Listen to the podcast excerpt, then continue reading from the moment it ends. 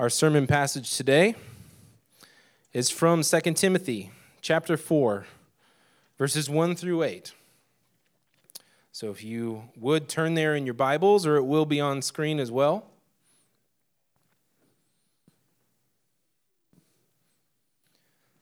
Second Timothy chapter 4, verses 1 through 8.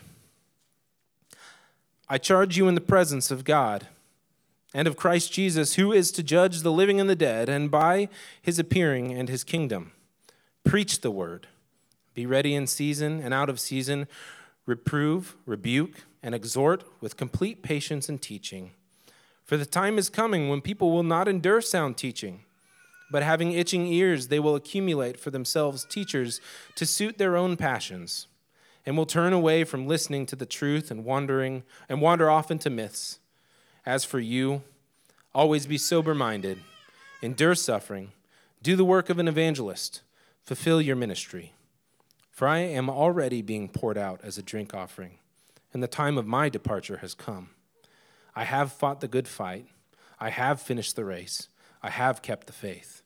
Henceforth, there is laid up for me the crown of righteousness, which the Lord, the righteous judge, will award to me on that day, and not only to me but also to all who have loved his appearing. This is the word of the Lord.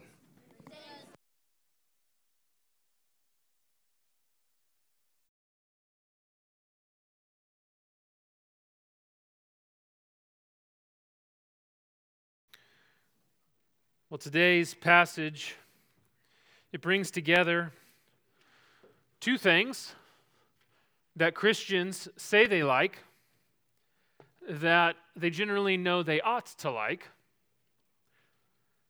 that they probably think they like, but when it comes down to it, my experience, many usually don't actually like them. Those two things are sound teaching and Christ's return. See, faithful teaching is like those desserts at the potluck spread looks so good. You see chocolate, you see whipped cream, you see all these delicious things you like. You fill up your plate. You know, you've got your normal plate and then you've got your dessert plate at the potluck, right? You fill up your plate. You think, oh, this is great. It's so satisfying. And you take a big bite of something that looks wonderful and you realize that it's got cream cheese in it. Oh, the worst, right? The worst. Okay, that's maybe just my opinion. That's maybe just my opinion. Okay.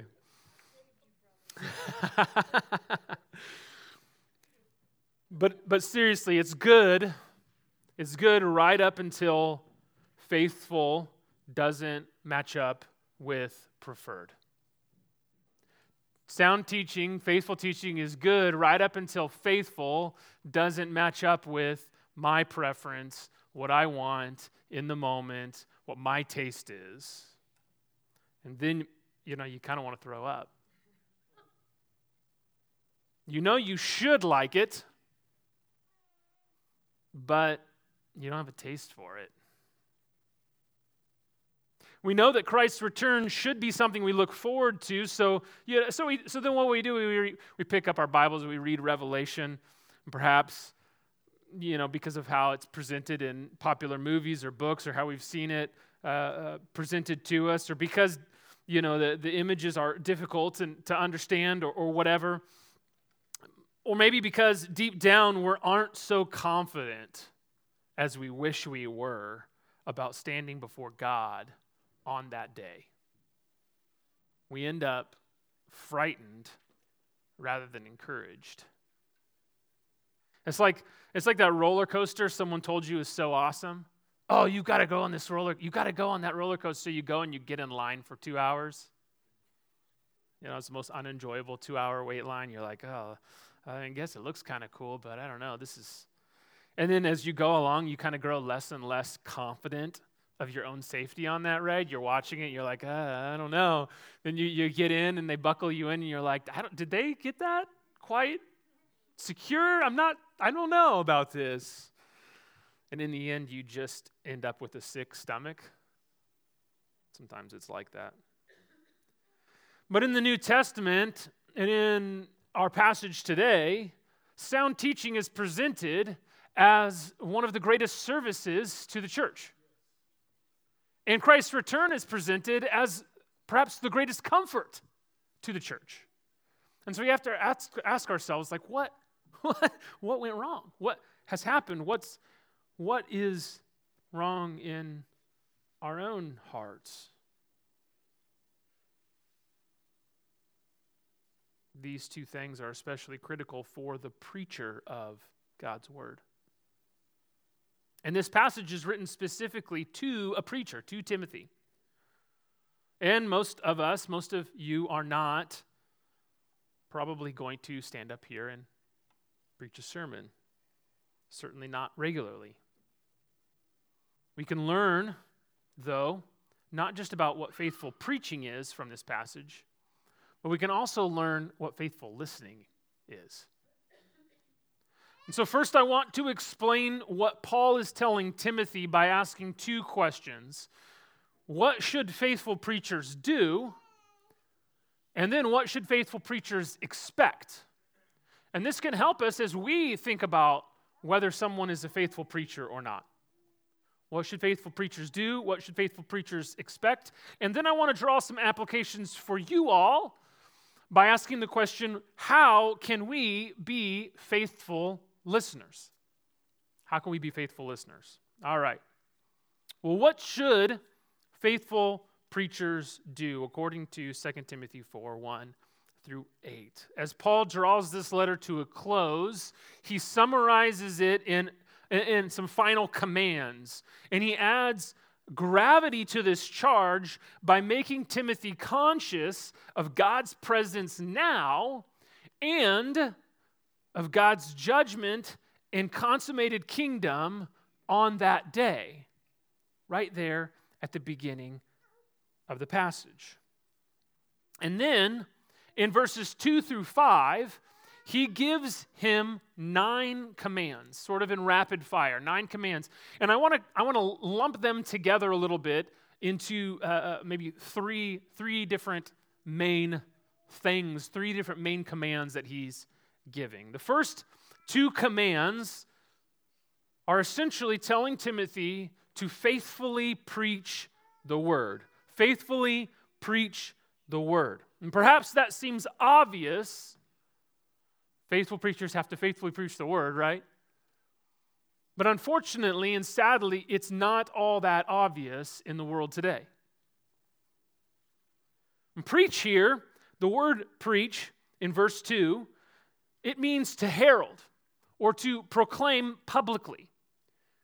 And it is the word, it says, that is to be heralded. The whole truth about God, the whole truth of God, the whole, the whole thing, as our catechism said, the Old and New Testaments, all of it.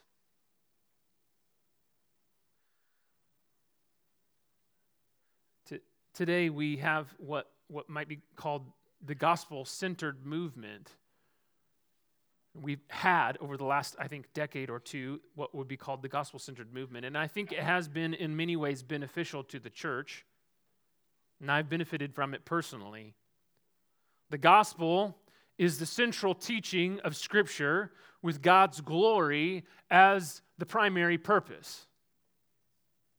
And while not everything in the Bible is as clear as everything else, we know that, that everything that is necessary for salvation is clear enough that anyone can read it and see it if the Spirit is working in them. We know that all of the Bible is about, uh, it, the whole story is about how God loves and saves sinners through Christ's life, death, and resurrection. It's, it's all coming into and going out of that one major thing. But Satan has snuck in, as he does with anything, any movement or any anything. He snuck something into this movement and into the church, although maybe many wouldn't recognize it. When we verbally assent that Scripture is the only rule of faith and practice, what we mean, what sometimes we end up meaning, is that it is the rule in so much as it speaks to matters of Christian faith and practice, but not when it speaks about other things like science or psychology or medicine or government or history or anything else. But this is not a principle of historic Christianity. I want you to understand that. That is not a principle of historic Christianity. That is a principle of modern pluralism. And so Satan has snuck this in to what is an otherwise good movement, saying rather than saying, hey, the gospel is the center of all of Scripture, what they've done is said the gospel basically is it. And we can kind of leave off all of these other things that the gospel is actually supposed to. It's actually part of what the gospel is. It's part of that comes into and goes out of what the gospel is. That tells us how to live our lives. And so what we've done is we've split it off and we've said, no, okay, yeah, totally. The Bible is uh, the, the rule, um, is the only rule of faith and practice, but only when we're talking about churchy things. Only when we're talking about distinctly Christiany things. And only for the Christian. But that's not what the Bible says. R.C. Sproul says it well. The Holy Spirit speaking in the scriptures is infallible in the whole of our lives, in everything he teaches and everything he touches. He is supreme. There is not one body of truth found in Scripture and a distinct body found in the world. The Bible never steps outside its area of expertise because the ultimate author is not just an expert on everything, but he knows all things and he made all things. You see, most atheists would happily grant that the Bible should be the Christian rule for specifically Christian things, so long as it doesn't go any further than that. But that is not what the Bible says. The Bible says this is authority over everything.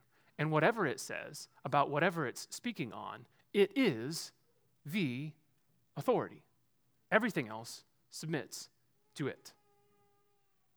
But second, he tells him the second command here that is part of being faithful in preaching the word is he says to be ready. And this command is a qualification on the first. When we hear be ready, we think, at least I think, maybe perhaps you think differently, but I think oftentimes, oh, have a certain level of training. I need to have a certain level of training. That's what it means to be ready.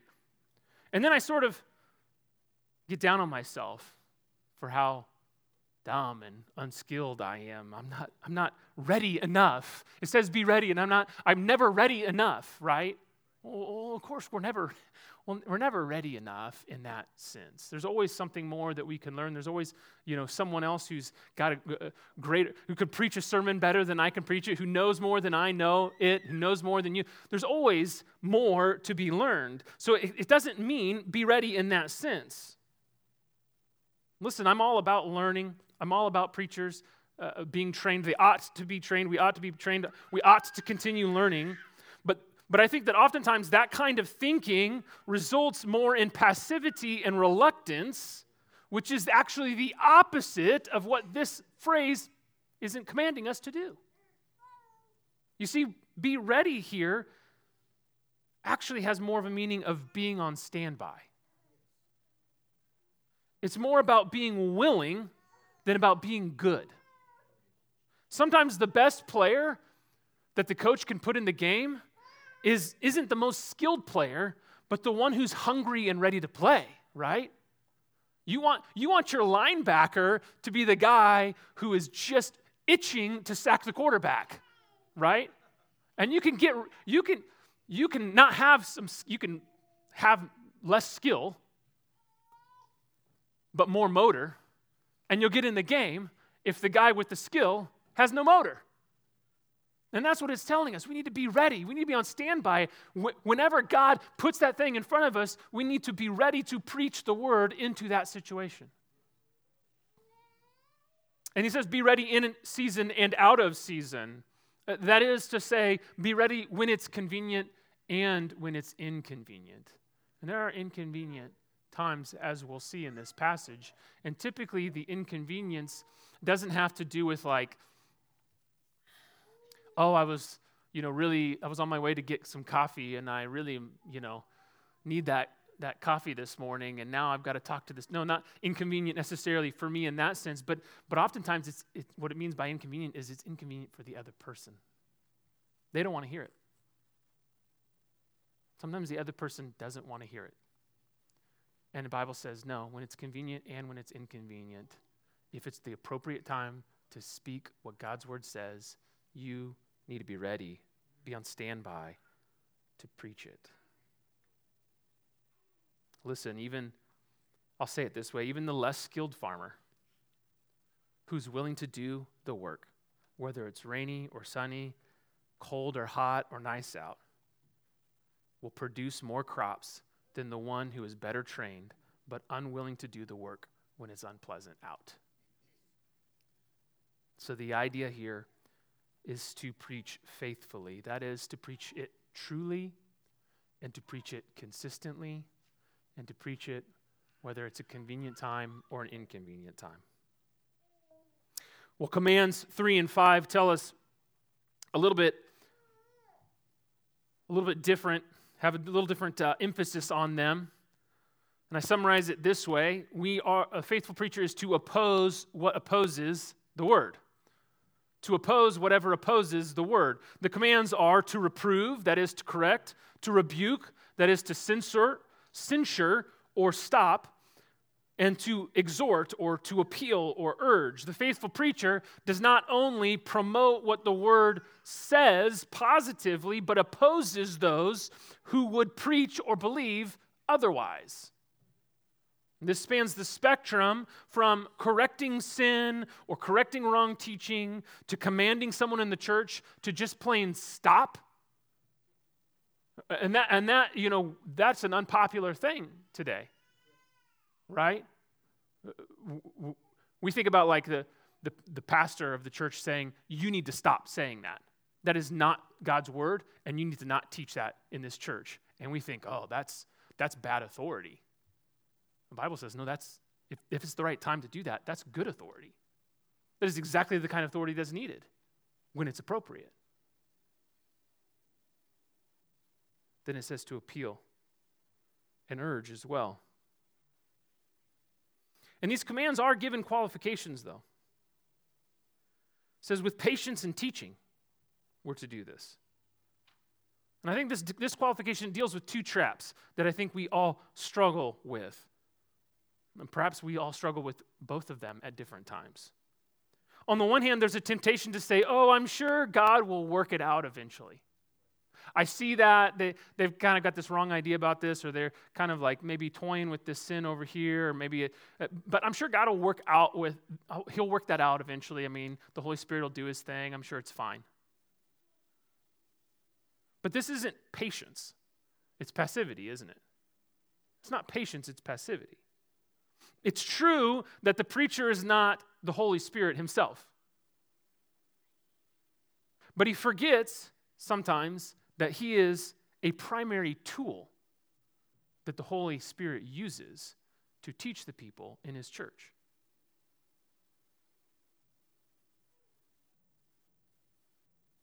We have to have a certain level of patience. A preacher ought to, a faithful preacher ought to be on his knees praying, Lord, if you don't open that person's ears, if you don't change that person's heart, then when I tell them what God's word says, it's not going to matter. I'm not that good. And yet, a faithful preacher also realizes that he is the tool, the primary tool by which the Holy Spirit does that work. The other temptation on the other side is is to say to ourselves, well, that's wrong. They should know that. And then just bulldoze into the situation, right? There's no, no other thought about anything else, just gung ho, uh, uh, knock, you know, knock them all down, right? And this can also lack both patience as well as teaching. Teaching is teaching here means that you seek to explain, you seek to instruct, not just say, "Hey, this is how it is, so stop it." You know, like uh, you actually are explaining it. Teaching with patience desires to explain from the word why and how it is because because the preacher wants to his people to know what God's word says and why God's word says it. He, he wants them to know so that it actually leads them to a desire to glorify God.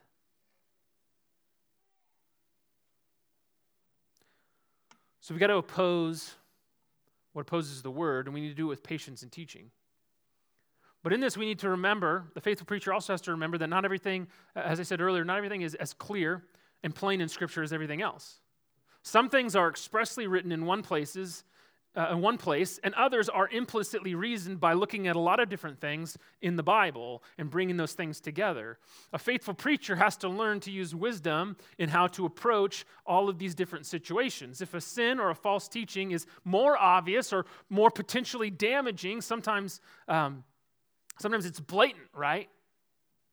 That person knows that's wrong and they're not caring, and I need to, I need to um, bring a strong response to that false teaching or a strong response to that sin because it's very plain.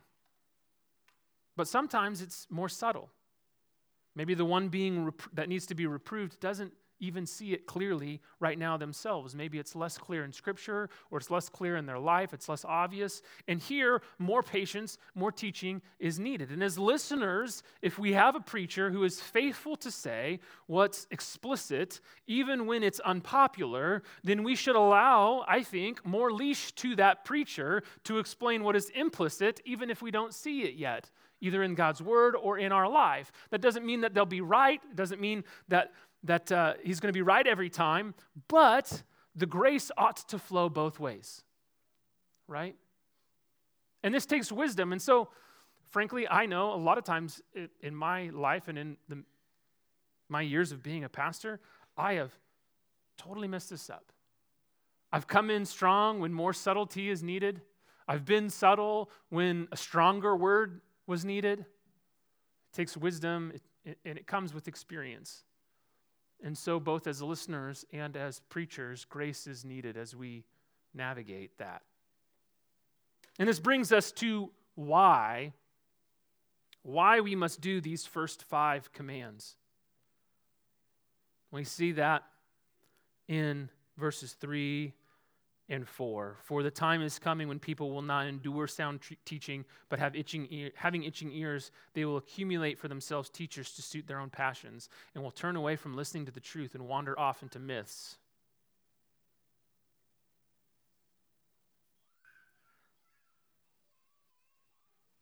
You need to know that your heart will have a tendency to accumulate for yourself teachers that will suit your passions. Each and every one of us are at risk of doing that. We need to be aware of that. More or less, people will not endure sound teaching. Itching ears here is like mo- the modern I- idiom for like, you know, someone tickling our ears. You know, it's, they, they're saying what we want to hear anyways. And we like that. It suits us. They tell me what I want to hear. It feels good. Tell me more about that.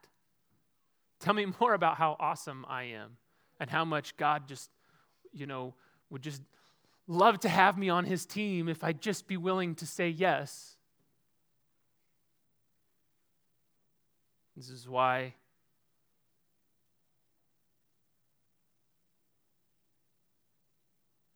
This is why the saying that often gets spoken in Christian circles,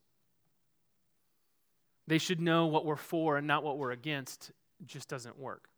You've heard people say that. Well, they, they should know what, the world should know what we're for, uh, not what we're against. But that saying, it doesn't work. It doesn't work.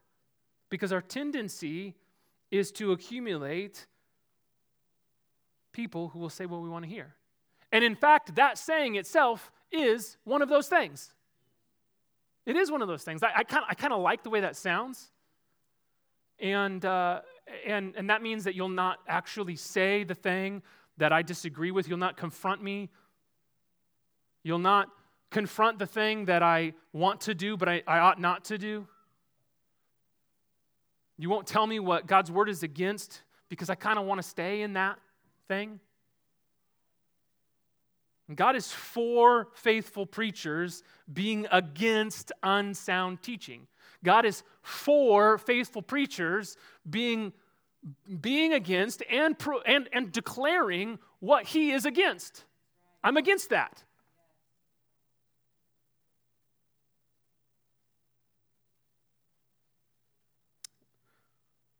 When we don't do this, uh, the result of that, that phrase, they should know what we're for and not what we're against, the result of that is that, that preachers end up only talking about the things in the Bible that current culture happens to agree with, anyways. Now, that's all they talk about.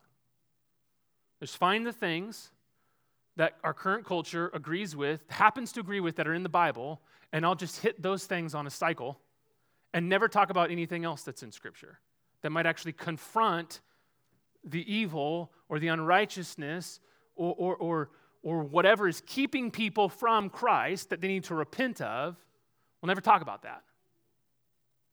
And the result of that is they trust in their current cultural moment. We, we trust in our current cultural uh, uh, way of thinking rather than trusting in Christ and looking to the gospel.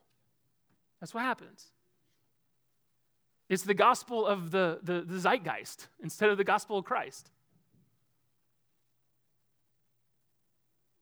Maybe in one sermon, maybe in two sermons, there might be nothing that is disagreeable to you.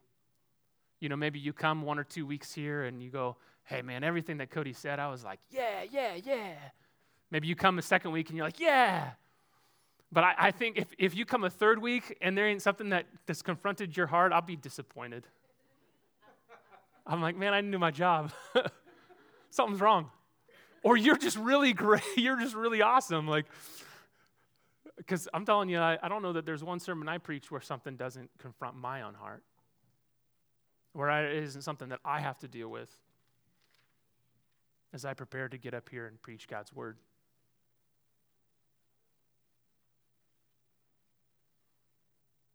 Remember, our brains have a way of justifying what our heart already desires. Our brains have a way of justifying what our heart already desires. Well, there's a few more commands that come pretty in, in, in pretty rapid fire here in verse 5. I'm going to summarize them like this his, his command to Timothy is to hold fast to the word. He basically lays out a contrast there's going to be these unsound teachers, and people are going to want to accumulate for themselves these unsound teachers that say what they want to hear. And these unsound teachers, they're going to, they're going to uh, identify what do the people want to hear, and they're going to talk about those things so that they can, they can kind of get that following, right? They can, they can you know, bring in all the, the people, feel good about themselves, or whatever their, whatever their uh, end game is. But Paul says, as for you, but as for you, and he casts a clear contrast between itching ear, ear itchers and faithful preachers. And he makes it clear it's a hard road. And so you got to hold fast. And he gives us four different things. He says, he says, be sober minded or be watchful. Be watchful, not a wanderer. Sober here means self controlled or alert. In all things, listen, uh, circumstances shift. And so it's got to be in all things. It's, it's this idea of not uh, having a, a mental, spiritual drunkenness about you, but you're alert. And that takes constant attention. And then next he says you got to endure hardship, don't bend to it. A faithful preacher has to endure hardship, hardship and not bend to it if he wants to hold fast to the word. The temptation is to, to let a thing go that you shouldn't because you just want to avoid what seems like another fight, what seems like another problem. I'm telling you, it gets exhausting.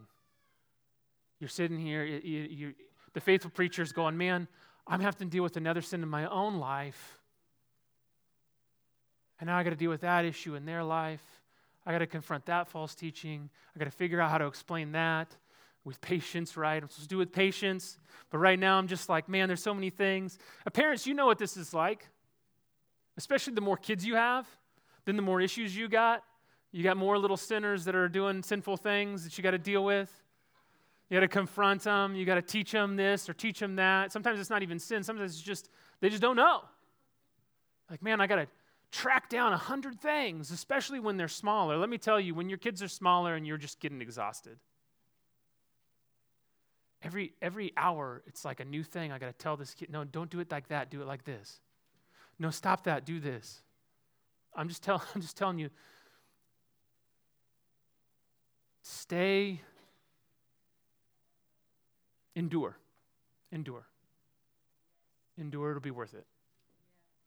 Endure, it'll be worth it. Listen, if you sweep things under the rug, all you get is a rug that's easier to trip over. That's all you get. Look, you think the problem will go away, but I'll just tell you from experience whether it's in your family or in the church, 99 times out of 100, it doesn't go away. It only gets worse. It only gets worse. Finally, be an evangelist. I think what he's saying here is be an evangelist, not a recruiter. The ear itchers are, have a recruiter's mindset. Hey, don't you want to join my team? Ooh, what do you, what is, let me figure out what that person wants and I'll just kind of talk about that and I'll get them to join my team like a, like a college football coach, you know. Uh, how can I get this person? Look at our facilities, look at our, co- look at our record. Come play for me. But what he's saying is, no, you need to be an evangelist. That's what you need to be. Faithful preachers proclaim the good news, what Christ has done, period. And they, they trust God to do the rest of the work. They know that some people will reject it and some people will receive it. I, said, I think I said finally, but we actually have one more. Fulfill your ministry, he says. Do all of your duties, not just the easy parts. It's not enough to say, well, I never taught anything false, if you also allowed all the unsound teaching to go unaddressed, right? It's not enough to say, well, I never taught anything false if you just avoided all of the difficult things that you needed to talk about. That's not enough. You need to fulfill your ministry, he says. Do all of the duties. Well, what should a faithful preacher do? I mean, it's, it's, it's so simple. Faithfully preach God's word, oppose what opposes the word, and, and hold fast to the word. endure, keep, on, keep going. Do it all. I mean, it's so simple when I put it that way, right? Well, what should a faithful preacher expect? Well, Paul turns to himself as an example here.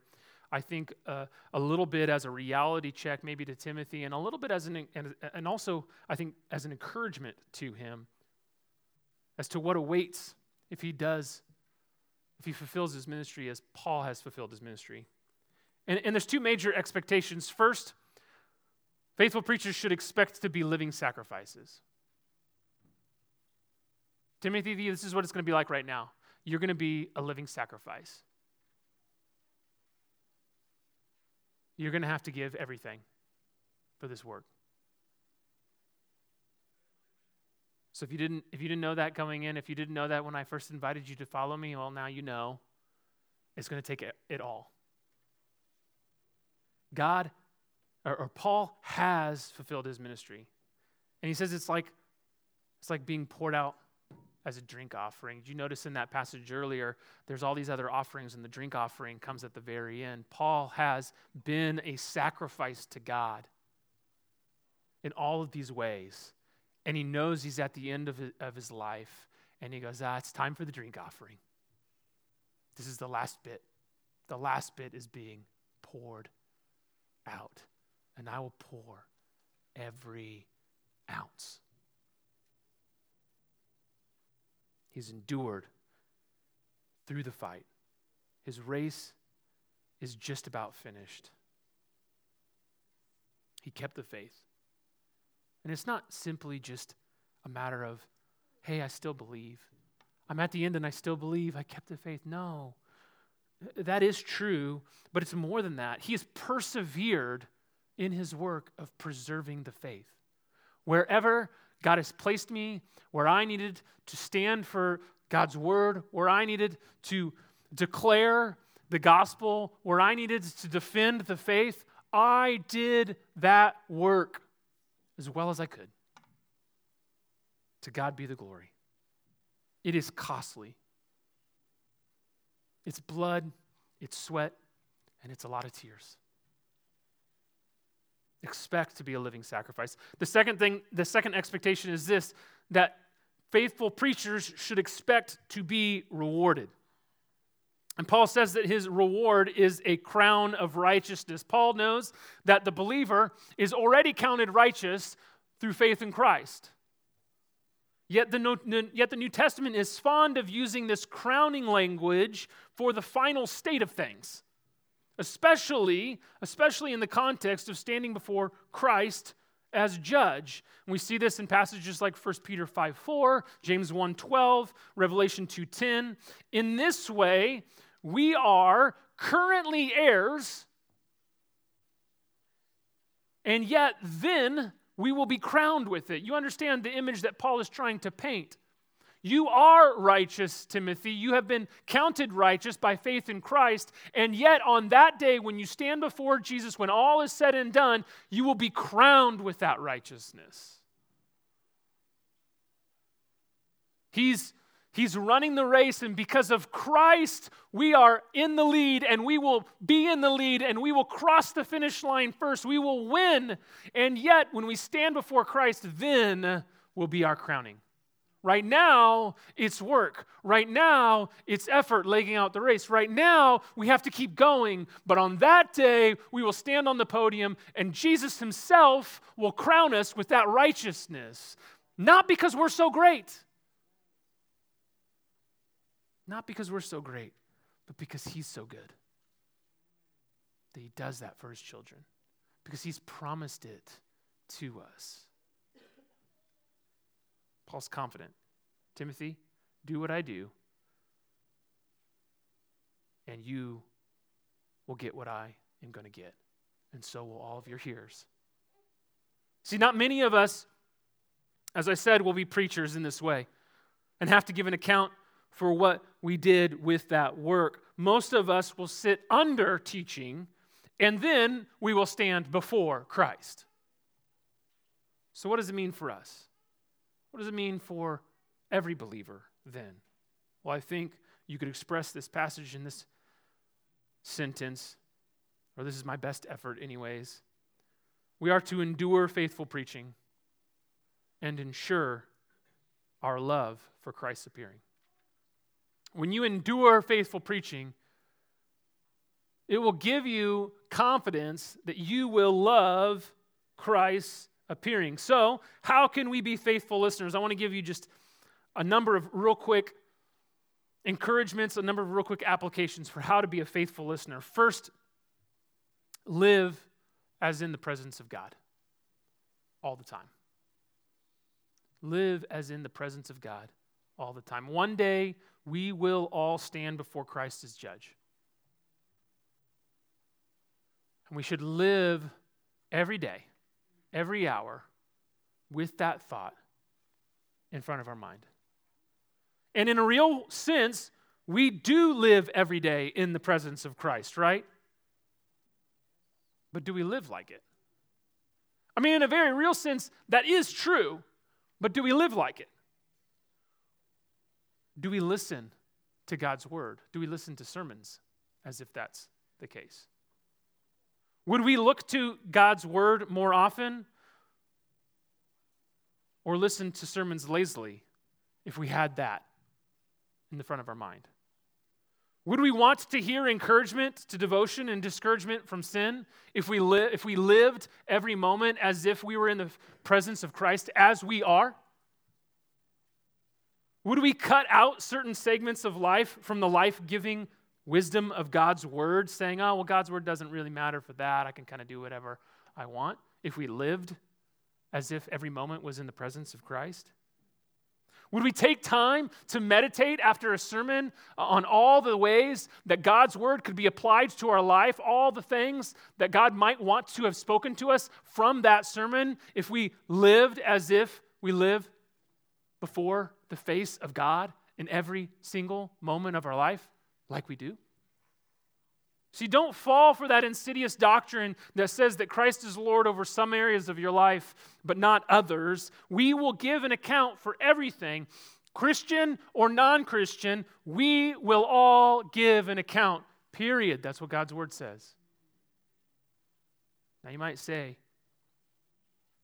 but Cody, I don't know all of God's word. I don't know all of what it might say for my life. Or, or I know for a fact that I didn't used to live that way. I know for a fact I used to ignore that. I know for a fact I didn't know what I was supposed to do and I did the wrong thing. And what do I do about that? Well, I, I want you to know it's one thing to say, I'm not sure what to do. We'll always have ignorances. And we need to remember that our God is a gracious and merciful God. He's gracious and merciful with his people. But it is another thing entirely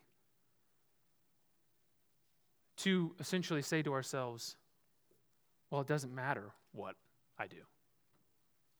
It's one thing to say, I don't know what to do. It's another thing to say, I don't care what I'm supposed to do. We'll live as, as if we're in the presence of God, but also submit to the word even when it's inconvenient. How do we live faithfully in the presence of God? We've got to submit to the Word, right? The Word is where God has revealed how He wants us to live. The Word must be received by faith, meaning, among other things, we trust it before we ever even read it. If I am, if I am opening up God's Word, and my mindset is I'm going to judge whether this is true or not. I'm going to judge how right I think it is then we have, or, you might as well just close the thing up and put it down. Because it's not going to please God, whatever you're going to do. Because you don't please God without faith. And if you have faith in Christ, then you go, whatever you have said in your word, I will believe it, and that means I will strive to do it. It's easy to do that when things are mostly convenient to us. And even, and even sometimes there's things that are inconvenient. Uh, maybe, maybe, maybe things that are really inconvenient for someone, but they're not so inconvenient for us. And so what do we do? We, we do those things because it's not like, it doesn't put me out too much. And I guess God said I should do it. And then, and then we, we feel like real good about ourselves. And we look at someone else and we go, you don't even do that. It's your problem. We have to remember that that sometimes things are more inconvenient for some people than they are for other people, right? Sometimes there's something that, that is very difficult for me to trust God for, but it's really easy for you to trust God for. And sometimes there's things that's really easy for me to trust God for, but it's really difficult for you to trust God for, right? It goes both ways. And so it's, it's easy to do this. It's easy to say, oh, yeah, I submit to God's word when it's convenient, but what about when it's inconvenient? That's where the rubber meets the road. That's when we find out whether or not we trust Christ.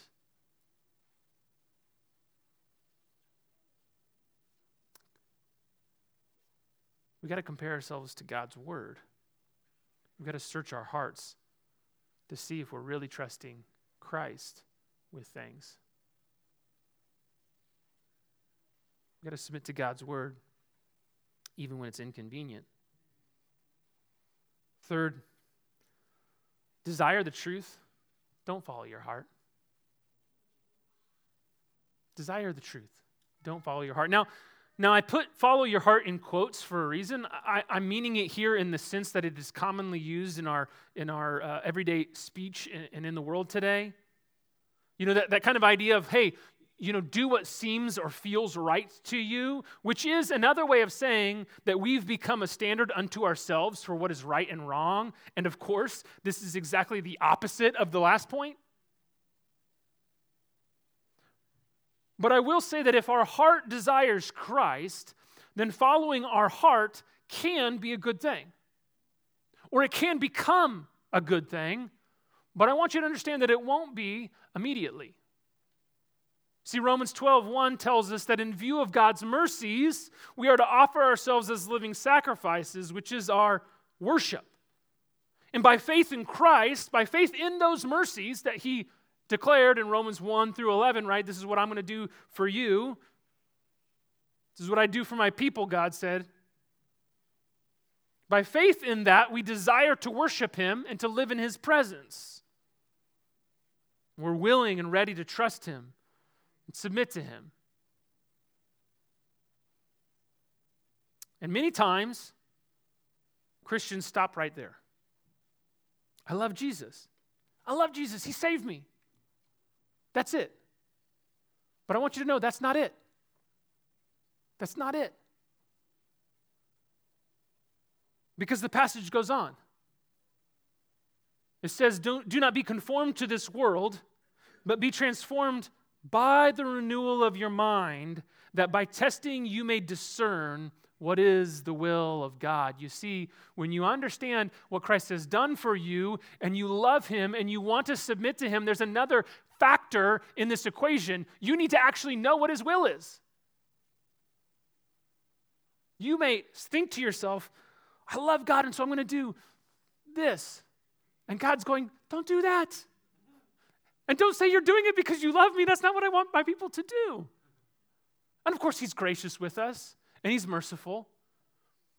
But He wants us to look into His Word and to learn. And he, and he promises us this wonderful promise that if we would refuse to be conformed to the world, if we would go, no, no, no, it's not what the world says, it's not the world's wisdom, but it's God's Word, and that, that our minds would be renewed and that we'd be transformed in our lives, and that He would give us a greater and greater ability to discern what His will is. To know God wants me to do that, He doesn't want me to do that. It's a wonderful promise. But I want you I want you to be weary here because sometimes, listen, some of you guys have been Christians for a long time, right? And sometimes you've been Christian for a while and you, have learned a lot about God's word, and you go, man, I have, I, I used to think that, you know, and I've grown so much, and and I can, just, you know, and, I'm, and then you can kind of get comfortable, and you kind of start to think, oh, I, oh, I know. And then that's the moment when Satan sneaks in something. He sneaks in something that you don't want to obey God's word on. And that, that part of our mind where we know so much that we actually get good at convincing ourselves that we that it actually is this instead of that, when it really the, some the, the, the child who reads it just goes, Well duh, do that. And we we've we've thought we're so smart that we've figured out the gymnastics to get around that. You know what I mean? So we got to be careful. We got to be humble. We got to realize that our hearts are deceptive. And that's why listening to faithful preaching, especially faithful preaching that goes through the Bible and doesn't skip verses that are difficult, that's why it matters so much because eventually eventually God confronts us through his word.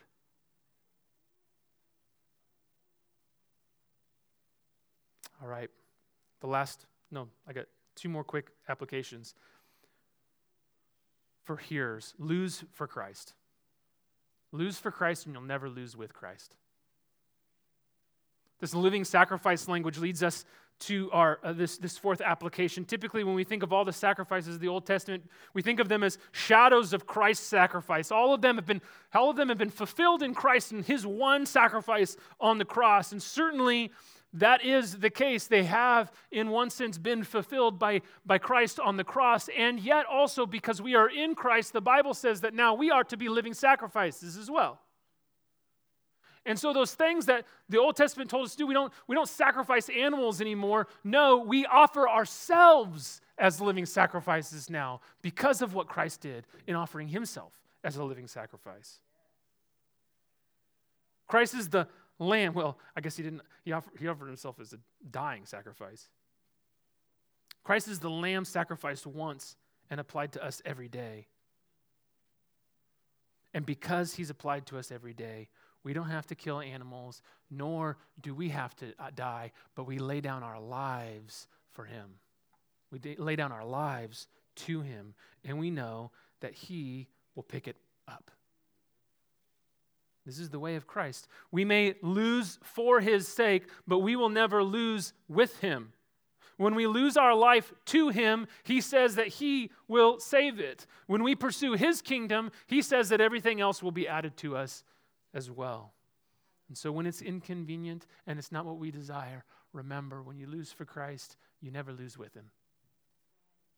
Finally, look to Christ. Look to Christ who rewards gratuitously. We often shy away from this reward language, and some think that you know if we use re- reward language, then then that mean that must mean that we've done something to merit it. If if a person is rewarded, then they must have done something to merit it, right? But we know that we're justified by faith alone in Christ alone, right? And yet, Paul uses that language, and we see it often in the New Testament. And Paul knows, it's not as if Paul is unaware that we, uh, that, that faith is credited to us as righteous. I mean, he knows it better than we know it. Uh, he, he wrote about it and it became scripture, so I figure he's got it pretty much down. But this mercy, this is mercy. Just as Romans 12:1 says, that we are to keep God's mercy in view as we offer ourselves as sacrifices. It's God's mercy. It's not our performance, but it's God's promises that make us confident that he will reward us. It's not, it's not our performance, but it's God's promises. We know that he will reward us. We know we'll be crowned with righteousness, not because I've done so many great things and I have such confidence in myself, but because God promised it for those who have faith in him, and I have confidence in his promises. I have confidence in what Christ has done. And so, our sacrifices are meager and flawed, often littered with sin and pride and all the rest. Yet, when done in faith, He is pleased. It's a pleasing aroma, the Bible says. Even our meager offerings as children of God, He rewards them anyway. It's like your kids when you see them do something and, it, and they're, really, they're really wanting to to do something for you and, and they bring you something and you're just like in your head you're thinking that's hideous. You know what i mean? Uh, dad i made you dinner. You know my kids actually make some good dinner so i'm not don't don't be dad look at this wonderful art i did. Oh this is fantastic. We're going to put it on the fridge. We want everyone to see it. It's like it's never going to be put in a museum. This is no rembrandt. But you receive it as if it is and your love and your mercy. And when we offer ourselves to God, albeit with sin and ignorances and weaknesses and pride and all of the rest, and yet God receives it and He says, Good job, my children. I love you. That's a pleasing aroma to me. And He rewards us. So, everywhere through 1st and 2nd Timothy, the warnings have been that those who wander from the faith and do not endure are in grave danger. The opposite then is true. The faithful endure faithful preaching, and they can have confidence when Christ returns. But perhaps you're sitting here and you think, well, Cody, I trust Christ, but man, this still freaks me out knowing all the sins that I've committed, knowing all the things that I've done. It freaks me out to think about standing before a holy God like that. Why, for you, if that's you, I want you to hear the words of Hebrews chapter 9, 28. Here's what it says So Christ, having been offered once to bear the sins of many, will appear a second time, not to deal with sin, but to save those who are eagerly waiting for him. When Christ returns the second time, if by faith you have received what he did on his first coming, he does not come the second time to deal with your sins. They have already been dealt with. If he came a second time to deal with your sins, that would not be an indictment on you, it'd be an indictment on him. There's no way he would do that. His work is perfect.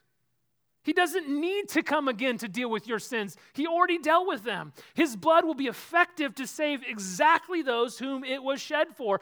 All of this by His mercy, not our merit. He's done it. Therefore, when He returns, It'll be like it'll be like standing in a in, sitting in a courtroom, right? And you're on trial. And you look up into that judge's box and, and, and, and you're at your sentencing and you know the judge is about ready to step into that box and he's about ready to sentence you and you know all the things that you've done.